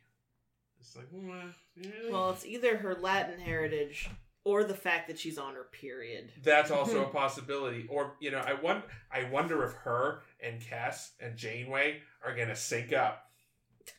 Wow. uh, what I did read about. I would love that episode, like secretly. oh, we have to shut down the ship for a week. The, The- captain's on the rag. what I did read about the, the B'Elanna character, and I don't know how much they stick to this from the from the show Bible that they created, was that you know since she's raised by her mother who was Klingon and her father left, they, they split up when she was very young. It sounds like, so the the human side was absent, Mm. but she was raised on a, on a colony that was mostly human, so she grew up basically hating her Klingon side. Ugh. Hmm. I don't know if this is ever going to be explored. This was just what was in the Bible, and that's where she found a lot of trouble in in you know what is my identity because I hate half of myself because Hmm. fuck my mom. That's interesting. Isn't that kind of also like what's her names we were just talking about? K'Ehleyr. Isn't that also sort of her? Oh, I was gonna say uh Troi. Is no, it- is K'Ehleyr, it- K'Ehleyr was pretty chilled out about everything. Uh, I thought she like sort of didn't really. She I didn't- guess she it was. didn't like the Klingons. She thought the Klingons were, you know, kind of backwards. They had a stick so up their she ass, decided like to Worf. fuck Worf, the Well- most stick up the ass Klingon of all. Look, I mean, yes, he is, but also, Sticks up the I mean, look at him. fuck. You're right. yeah. Sticks up the asses. Yeah, there's a Michael Dorn under that Worf, so It's true. He's got that voice. Just show. It Just It shows is your velvety. Yeah, it's true. Uh, let Nobody him let him scream into your. Yeah, no, B'Elanna definitely is definitely does become a pretty interesting character. There is off the top of my head one episode where they do the thing writ large that I actually remember.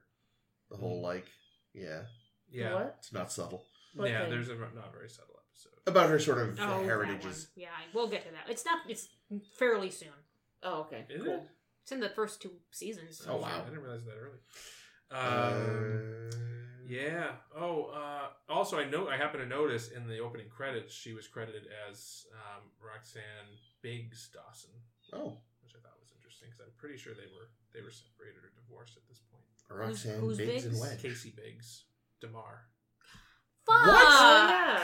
That's right. I just saw this on Facebook. They were recently. married? They were married before either of them were involved in Star Trek. And the worst Wow. thing, the worst thing about thought seeing it on talked Facebook, about this before. No. I'd forgotten if we did. somebody in the group was like, "Is this true?" And I was like, "Could you Google it? Why are you asking the group, you fucking idiot? Like, what are you doing?" I was like seriously annoyed. Yeah, that was. I could I could imagine being married to Damar. It's a good looking man. Yeah, Mhm. yeah. They, I think they were married in like the 80s. Wow, that's weird. I like that. Uh, so maybe we've gotten our Voyager mind blow out of the way early. Because with TNG, it was wait, she was wearing a wig. With DS9, it was column. Colin. now it's wait, who? Yeah, Like Torres and uh, and Damar were. Uh, Sitting in a tree. I guess so at some point. good for her.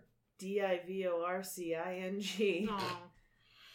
I thought I could have sworn we talked about. Again, we very well may have. I have a memory like a I- sieve. I don't remember this. So. Shit. I saw it online, so I don't know if we talked about it or not. I just know I already knew it. And She, I mean, she ends up directing a lot of episodes too. yeah, and she she does she does yeah she and she even directs a lot in like Enterprise too. Yeah. Um, one of the many uh, cast members that does a yeah, lot I mean, of. it's, it's really interesting. A lot of the cast from this show end up becoming like fairly staple, like director people, and Yeah. like, like behind the ca- like um, Robert Robert Duncan Duncan McNeill is like a behind the camera guy now. He doesn't do a ton of acting as far as I know, but he's like Resident Alien is a show that he's Oh, that's right. We, I- we kept seeing his name and being like, "What are you, What are you doing here?"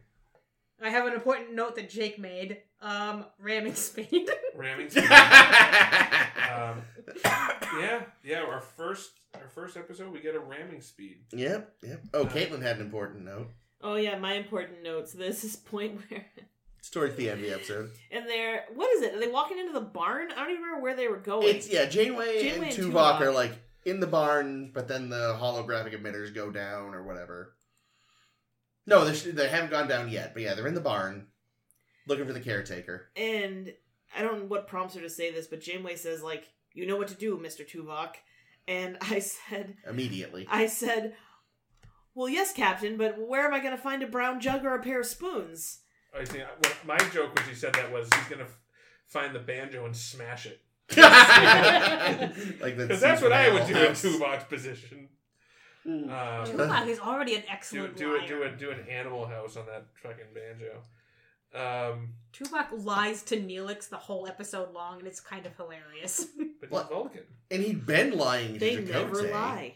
yeah, that's Well, true. that is- but I feel like lying when it's your job to lie is like part of being a spy. I'm just saying though, like I know we've said it for years, but bullshit. The only people who tell us Vulcans don't lie are Vulcans, and that's the biggest lie they tell.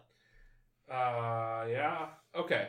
So Oh, no. I want to. I brought this up in the intro, but why the fuck didn't we just set up a time bomb on the caretaker array so that they could send ourselves or an back? AI. Duplicate the EMH and make him in charge of it. like, or just yeah, or or act, like I'm sure. Landrew. The answer is always Landrew. I'm sure somebody on Voyager would volunteer to stay behind and blow up the ta caretaker. Oh my god, fucking Starfleet people, those over noble assholes. Yeah, they're just- like every fucking raising two hands. Like it seems absurd to me that But the see- like the best thing that they could come up with for why they can't go back to the quadrant is oh, but somebody has to blow up the caretaker array. It definitely would have been easier to just have it be I used up all my energy. yeah, there's no there's no power There just left. isn't That's- enough. I can maybe get you a quarter of the way there. But I think they really, really needed that big problem at the end to solve, like the big uh, ethical dilemma, like Picard style dilemma. And what does Janeway do? She adheres to the Prime Directive. God damn. But it's not really adhering to the Prime Directive. In fact, it's not because the Prime Directive would be to leave well enough alone. I mean, so the problem is, like she said, they've already been kind of been brought into the situation, whether they Against like it their or will. not. She basically is facing a variation on the trolley problem. Like I either Kill them all! Kill them all! like I either leave knowing full well it's gonna let these bad Klingons run roughshod, uh, or I stay behind. e- Like either way, they've been involved. The balance of power is now at least partially their responsibility. Well, no, because I don't see. I disagree because the caretaker was going to die whether they were there or not. Okay. Yes. And They were keeping him from doing his work, though, by constantly badgering him with questions. if they were not there, the caretaker would die, and the Kazons would board it and figure out how it worked and use it to bust up. Well, the, no, because if they hadn't been there, the Kazon wouldn't have come when they did, and it would have he would have successfully just self destructed. Uh, is that true? Yeah, because the reason the self destruct fails is because the Kazon came early. Oh, because they broke the ship. They, they, Yeah, they, they ran fell into the- yeah. yeah. Fair. Okay. Yeah, So- like plus when you really get down to it, the Prime Directive had already been shot to hell by those jelly bastards centuries ago. Yeah. Yeah. Well, who turn into rocks when they die? Yeah, I thought it was a turd. They're gonna put that. They're gonna put that caretaker into the ship, so the next time they get hit with a torpedo, he can fly out. Fall on the floor. I, I actually said I hear we hear. wait, I hear we see it again. do we? As because I They joked to pay more respect to the corpse of the fucking rocky corpse of the caretaker than they do to their own fucking first officer. Steady, no. My, my joke was uh, she picks it up. He's like, "I'm gonna use you as a paperweight." The next time Uh. And I rejoined with no, she's gonna use it as a dildo because it kind of looked like a pee pee when it was shrinking down. The other thing too is just like you know that's I swear someone needs to give this a proper name, but like and not just in Star Trek, in fiction in general, timed explosives don't exist when it's inconvenient for the plot. Like It's probably a TV trope. yeah, but it Wish we had like Liz here. She could tell us what it's somebody's law of timed explosives. Called. Tim Allen's law, Sigourney Yes. Weaver's law of uh, time. No, not Sigourney Weaver. Yeah, Sigourney Weaver. Yeah. yeah, Sigourney Weaver. Weaver's law. See, like this would have been a perfect opportunity for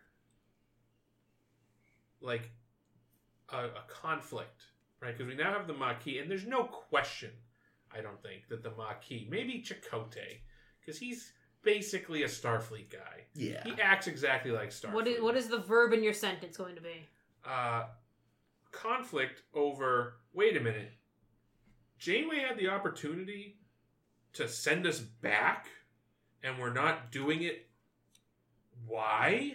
And then there could have a big fight about it, and that would be interesting. I was reading recently actually an interview with one of the producers who says to this day that like he never wanted like he was he got that they had to be sort of a merged crew, but he never wanted the Maquis in uniform.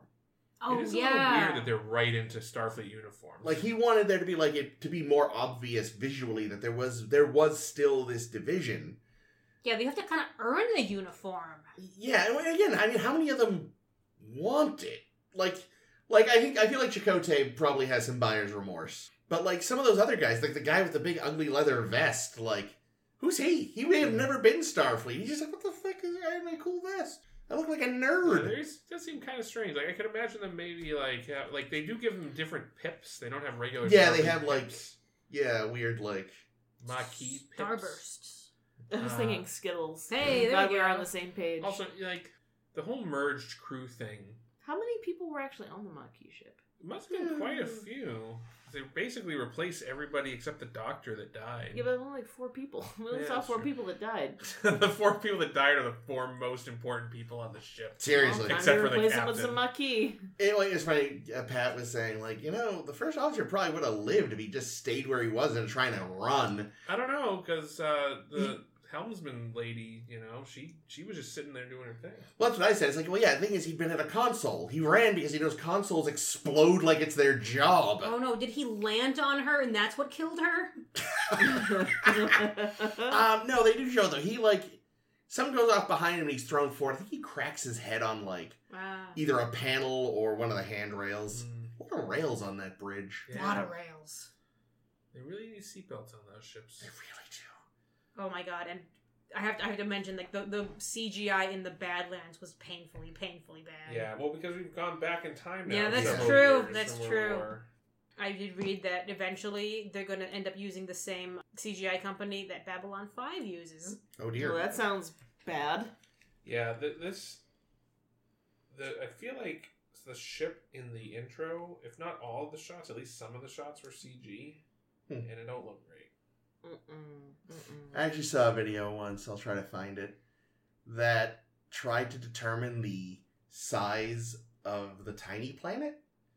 Like, there's one planet Voyager is very close to, but if you look at it, because it's close, it's like, that planet is fucking minuscule. Well, there's one shot where they're flying over the rings of a planet, Yeah. and you can see the reflection of the ship in the rings. That might be the one. and yeah, the like that planet would be tiny. Yeah, I'll try to because find the that ship one. is like half the size of the rings, uh, and the planet's right there. So Yeah. yeah, the scale is a little odd, but maybe there is a tiny planet. I don't know. I figure planets have to be pretty big before they get rings, though. So Yeah, well, that's probably, I mean, that's probably be a really interesting planet. Like, what really is wrong? dense. Maybe it's Yeah. really dense. Maybe it's a black hole. Maybe it's not a planet at all. It's where Nibbler's people, you know, you, that's where they dump their uh, refuse. Mm. Just full of dark matter. One pound of which weighs a million pounds or whatever the hell. Mm-hmm. One one final aesthetic question: What did y'all think of the compression rifle that looked goofy as hell? Yeah, it's a little. I don't know why they don't just use the rifles they use on They didn't shows. give us a great look at it, so It was enough that it. I was all like, "That looks like a fucking toy." It's kind of got like a cobra head That's shape like to yeah, it. like it's got like a prong at the end or something. But you know what we did like? Flashlights that weren't for jerks. That's right, I forgot about that. fucking with a normal handle, not this fucking. Yes. I mean, I still didn't like that it had a handle. I prefer um, the kind that you grip that has a shaft, if you know what I the mean. flashlight style. yeah, flashlight, flashlight, exactly. Oh, I like you- one that I can stick my dick This into. is more like a utility flashlight. Yeah, but th- I just feel like that's awkward. I I feel think like it's a little, but it's again way less awkward than because I here's a just feel cube. like having it hang down means that you have to like kind of hold your arm up at like sort of a weird. I don't know. I feel like having it as an extension of yourself is easier. I think the com badges should flip open and have flashlights inside. That'd be fun. Yeah. You could stick them to your forehead. There you go. I think they should flip up and go, whatever that sound is that I just did. That's not it though. The There's TOS they make a different sound. When they open the yeah, isn't there like a a little chirp, yeah. But- I yeah, can't that, do that's it. what they should do. Should have a little gold bit on top that goes. in. But they can't do that. That's that's where they all keep their uh their their one hit. It, it- all com badges are a single hitter. Ah, What does that mean? Yeah, like it's just a single. uh It's a. I'm probably getting this wrong because I'm not hip, but like just a little pipe that holds like a single good suck on of uh, A toke? marijuana. A toke Yes, of marijuana. a, a single potent toke. One toke. I don't know what the point is. and Maybe some people can get high off a single toke. I don't know. It makes Oh me wow! ill Listen regardless. to Mister. Mister needs lots of marijuana to get high over here. No, no, it's not that. It makes Maybe me. some pussies it- need to take lots of tokes to get high. It interacts with my. I like I like maybe six or seven tokes myself. No, my, my thing is again, one knocks me out. and interacts with my fucking brain meds, and just I pass, I go right to sleep.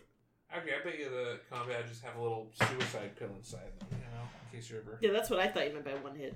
in case you're ever taken prisoner. That doesn't seem like the Starfleet way. I like that Jake is playing right now with the with the Soran character from Star Trek Generations because it's appropriate because the caretaker's array was a redesign of the Amargosa Observatory. Oh, he used to work there. I thought you were about to say they considered him for the caretaker. That'd be cool, but I don't think Would they have did. been better. He didn't.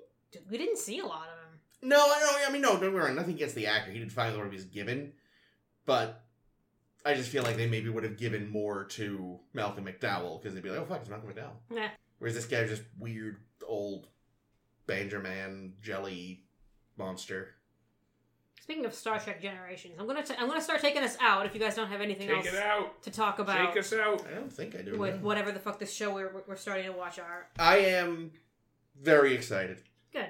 because my god, There's a lot of potential here, and There's- I'm excited for the times when they hit it, which will be some. I'm I'm looking- just glad that Star Wars is over, so Uh, you're really excited. Yeah, I about was it. gonna say, like I'm looking. I've been looking forward in general anyway to reassessing it years later as an adult. Because again, one issue I had was just as a kid, I didn't like the whole premise of Lost in Space, so I was going in just already so like it was already on the back foot.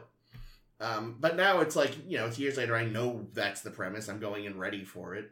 But yes, also after the f- fucking nightmare that was the goddamn prequels. Yeah. See, I like Oh. I like the Lost in Space. I feel like the missed opportunity is that it basically, and we'll see. You know, we'll evaluate. But I, my recollection is that it basically is a TNG style show. Yeah, it doesn't. They don't take as much advantage of it as they could Yeah. have. There are that. an absolute shit ton of two parters in this show. That's it's right, going there to destroy our schedule. Oh dear. We'll see how much this gets impacted just because I have so many two parters like checked in my list. Of, we'll have to figure out, out if we can cram this in another episode or if it really deserves its own episode or what. Oh dearie dear. I'm just excited because it's already better than I expected, which makes me feel like sort of hopeful. And Neelix is your favorite character so no, far. no, not my favorite. Who's I your just- favorite so far? I'm I, mean, I guess enjoying- it is Neelix. I'm enjoying Paris so far, which I I forgot that he is an actually interesting character. He- Actually, like got- I like Harry Kim too. He's just really cute. yeah, Kim is just face. like you just go. Oh, Kim, you poor, poor boy. We torture you are you not and- ready for we this. torture the fuck out of you I feel in your like- first go- on your first You're round. gonna be an ensign forever. I feel like he's kind of. I mean, I could be wrong, but I feel like he's sort of this series O'Brien. Yeah. Like, if we've got to fuck with somebody, we're gonna fuck with Harry. Yeah. No, that's accurate. I'm weirdly into this. And then I forgot, like, I had. it. I don't know if they cool off with this, but I forgot how much like movie era Kirk energy they give Paris. Hmm. Like, not original Kirk, Kirk Drift Kirk. It's like I'm gonna smooth talk everybody, especially the ladies. And the casual racism. Anyway, you were gonna. Anyway, Jake us uh, out. speaking speaking of Captain Kirk and all these things that we've discussed in the past, I, I want to start doing a, a new thing starting with Voyager, just because I like having more content, and it'll be things to put on the Tumblr blog. Go check out the Tumblr blog. What I'm about to talk about is going to be up there. So I arranged a little game uh, for us, and we're, I'm going to try to do like little little special things at the end of most, if not all, episodes. Neat. And the special little game that I'm that I that I'm bringing up to to our friends here at the table. Um, you guys are going to want a writing implement of some kind. I'll get you some in a minute. But we're going to play a game called Match the Tagline with the Movie. Oh. And for our listeners at home, I hope you're all playing along as well. Give a good listen here because I'm gonna I'm gonna uh, state to you what all the taglines are, and you're, you're gonna try to match them with which Star Trek movie it actually belongs to. And this is including the TOS movies, the TNG movies, and the Kelvin movies are all in this pile. So What's Hmm. this? What's this Into Darkness film? I remember Star Trek. I remember Beyond. I can't put my finger on that one. What is that? Good question. So here are, here are all the taglines in a, an entirely random order to match up with the movies for our audience at home. A. Resistance is futile. B. At the end of the universe lies the beginning of vengeance. C. The battle for peace has begun. Hmm. D. Two captains, one destiny. E. The greatest enterprise of all is adventure. Ugh. F. The future begins. G. The battle for paradise has begun. the fuck? You're Why gonna are see all a, these battles beginning? you're gonna see a lot of So beginning. beginning. Uh, I. The human adventure is just beginning. That was eight. Dot dot dot. I. A generation's final journey begins. J. Beyond the darkness lies greatness. Hmm. K. A catastrophe in the future can only be averted by a journey into Earth's past. L. No ship, no crew. The frontier pushes back. And M. A dying planet, a fight for life. If you Okay. want to listen to those again, just rewind in the thing and listen to them again. Well, plus we could also like time it so that this goes up on the internet at the same time. That's as my this plan. goes up. That's- so that's then- my plan. So you could go to Tumblr right now and check this shit right Yeah. out. K is not a tagline. That is a plot summary. Yeah, these are all the taglines I grabbed off of Memory Alpha. Oh my I'm god. going to give you guys a couple minutes to like do your do your little matchy matches. Some of them are so and, Chris, bad. and and Chris can do the little spinny thing with the time. Yeah. But yeah, the end like some of them are very obvious. Some of them are just like, what the? Why is this a fucking tagline? Hmm. do you guys know what pencils or? Yes, please. Let me grab you some Just, just something to. Oh God, who writes these? There's a lot of beginning. Like, yeah, a lot of beginning, beginning of vengeance, Nothing seems to ever be beginning of the ending. battle of peace, future, battle for paradise, the adventure. All right. All right, pencils down, everyone. Now, part B of of this little game that I'm doing because I think it's going to be hilarious. Oh no, part B. Before I tell you which movie is which, what I want you guys to do is tell me, or write down on your sheets and put your name at the top or something. Tell me, not even knowing which movie this is for, what's your favorite tagline and what's your least favorite tagline for just what what could be any movie because you don't know what they are yet. Because I know what my least favorite is. Of these? Yeah, of the of any of the taglines on this list. I like to write down our favorites. Yeah, write down which one your favorite is. Write down, or, or, or we can discuss too. But I, I, I want you to pick them on your own. Which one is my favorite? I didn't actually didn't pick my favorite. Shit. Not any of the beginnings. There's too many too many, beginnings. far too many. Who wants to tell us? The, do you want? Do you guys want to hear the answers first, or you want to talk about your least and bests first? Let's let's your choice. least and best first, I think, because Really? Yeah, because we don't technically know. Oh yeah, that's true. That's true. I mean, I know which one one of mine is, I but the know other exactly one I two of genuinely them. don't know. well, you started it, so Yeah, let me start it off because I know, I know my least favorite because it's just such an awful tagline because it's just so vague and and absurd, and that's the the greatest enterprise of all is adventure is just such a bad tagline because it's just so stroking itself off. yeah, it's fucking terrible, and also my least favorite. All yours too. It's it's trash, and uh, which is why as I, I I will have cut this, but while I was picking them, I said I don't know if this actually goes with this movie, but it's certainly the tagline it deserves. uh, and I think my favorite, just because it's all it's most the the most it it conveys something, is no ship, no crew. The frontier pushes back, because you kind of get what the movie might be about. Mm. Mm. so those are my that that just based on the lines on the page. I don't even remember which one L is. Those are my my tops and bottoms of. Al, I'm pretty sure I got right. Mm, Who wants to go next? Chris has already told us his least. So what's your favorite? Uh, so I should say outright, I hate all of them. Uh, taglines are inherently Stupid. one of the dumbest things Hollywood ever thought up. Oh, Star Trek specifically is so bad. yeah, but uh, I think of all of them, like the one that makes me die inside the least is uh, B. B. At the end of the universe lies the beginning of vengeance. Yeah, Really? Whoa. That was my favorite too. because But I'm sure I'm being persuaded by the fact just that think I that know was it's a so good movie. Maybe it's because I yeah I know what the movie it's is so I know it's on the nose, but then again, like to an extent, so is L because I think they also actually say part of the tagline in the movie Oh no, do they? Oh shit. is something I really can't cotton. I don't remember the movie. Can't so. cotton? I don't think I'm using that verb right. Are you Tolerate. Let's go with tolerate. Spending too much time with Old The Man thi- River in the first episode of Voyager, I Voyager, think buddy? so. Like I think if not for the fact that I remember they say it in the movie, Ames, I would have been with you. Oh rats. But because I know they say it in the movie, I'm like, fuck that. Mm. So, uh, Jakob? Uh, so for me, for my it's uh, pronounced Wacom. that's true. Quinoa. Uh, for my least favorite, Jollum. I said uh, number K.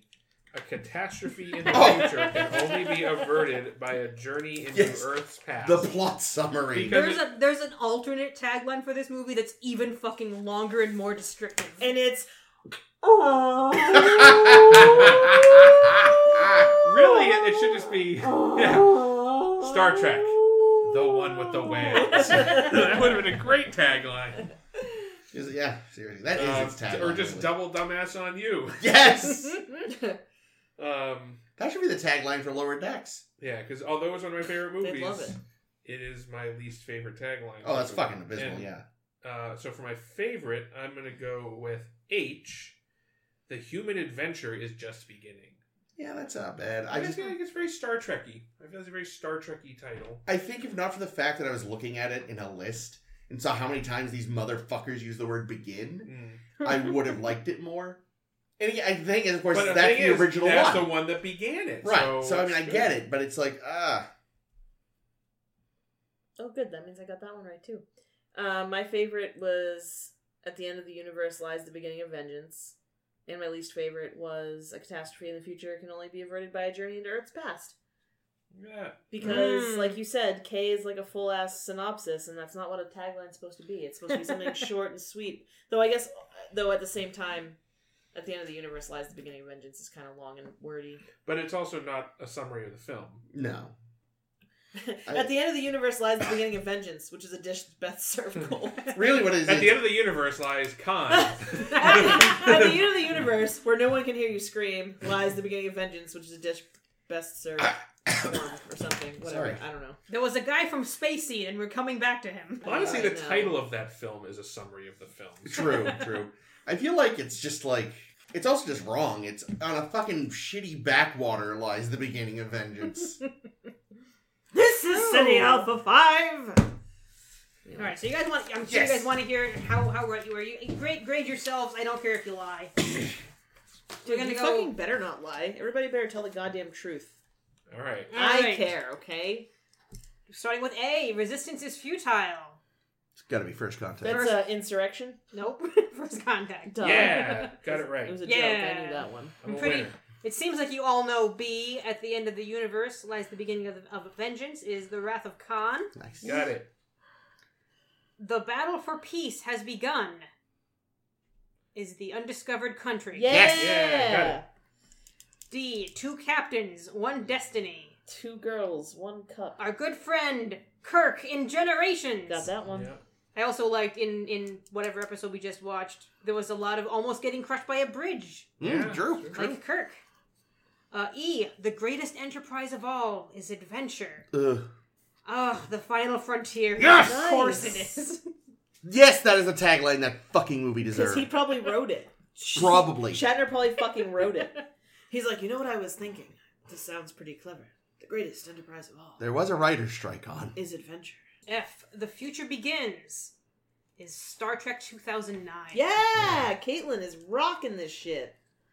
Sorry. G. The battle for paradise has begun. Is insurrection. Yep. Got it. You guys are, are excellent at this. H. The human adventure is just beginning. Is the motion picture. Mhm. I. A generation's final journey begins. Is Nemesis. Yeah. Mhm. J. Beyond the darkness lies greatness. Is into darkness. Duh. We have to go into the darkness to get to the greatness. Clearly, Well, to, you can't get, you can't go backwards to go forwards. You have to go through the I mean, darkness. really, that tagline is just to referring to. Star Trek Beyond. Yeah. Yeah, sorry, the next movie will be better. That's a good call. That's actually really good. And I honestly did like the film Beyond. So K. A catastrophe in the future can only be the voyage home. Yeah. the search for Spock. Uh, no ship, no crew. The frontier pushes back. No is motor beyond. car, not a The single, luxury. Yeah, no. Uh, uh, what Idris Elba actually says, the Oh. frontier pushes back at some point. Oh, it's it's a well, it's a it's a good phrase. Oh my god. that Sorry. son of a bitch. I have something to add after we're done with this portion. I. Yeah, and finally, that means that a dying planet, a fight for life, is the search for Spock. Yay! Yay! I got a hundred percent. I'm giving Yeah. myself a check plus Me too. plus. Check double plus. I yeah. There were enough that I knew for certain that the ones I was vague on. Just kind of fell into place. Yeah. Yeah. And the again, greatest five- enterprise of all is venture is just so sad. Five just deserved that tagline. The greatest enterprise of all of all is me. Anybody else notice that that little sting at the beginning of the Voyager theme sounds like Flintstones? Meet the Flintstones. I'll have to listen to it oh, again. I'll, I'll, Every I'll check it out. fucking time. Every time. Yeah, so these are little are little gimmicks and games and, and, and stuff that I'm going to be doing at the end of episodes as a way to help me get through the goddamn You know, there's outro like of the episode. hundreds of episodes. You're gonna have to come up with a lot of games. I have a lot. If anyone has suggestions, let me know. By the end of it, she's just like, "Guess what fucking number I'm thinking of?"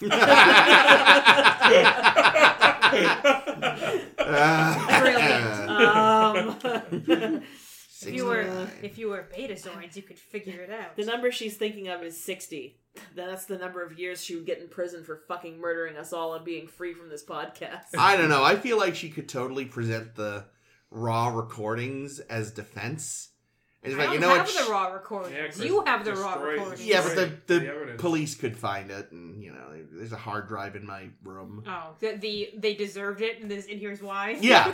Just play the raws, uh, and they could be like, you know, they would like get no court would ever convict you. they get 20 minutes into like the first episode and be like, you fuck, let her go.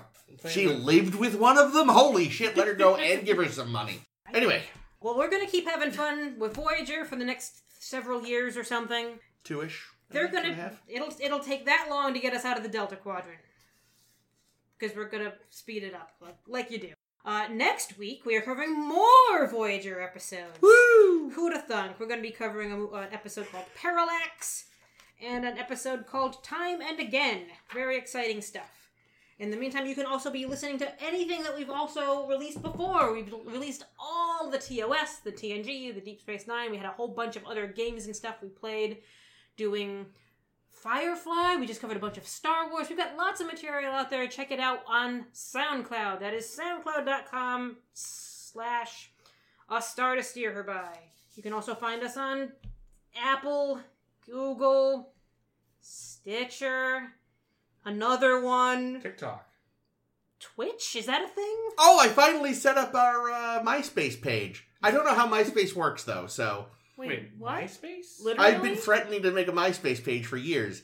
The day Facebook and all its associated acts went down, I started our MySpace Are you kidding me? Nope. That's hilarious. We have to check this out. There's like three posts. It's me basically going, "Am I doing this right?" Yay! I meant to tell you. Oh, that's Insta? The excellent. Do you good news Insta? is Jake actually knows what. No, we don't have Insta. We don't take pictures. We're a podcast. We could take pictures of the sounds. Twitter, Twitter, and Woof. Tumblr. We could just put up pictures of the cats Put up a screenshot of that of Audacity. Yeah, whenever Chris clips, take a picture. Guess what episode this is? That's what, what is it? brilliant. SSHB podcast. and then match it up, and I'll tell you which ones are right.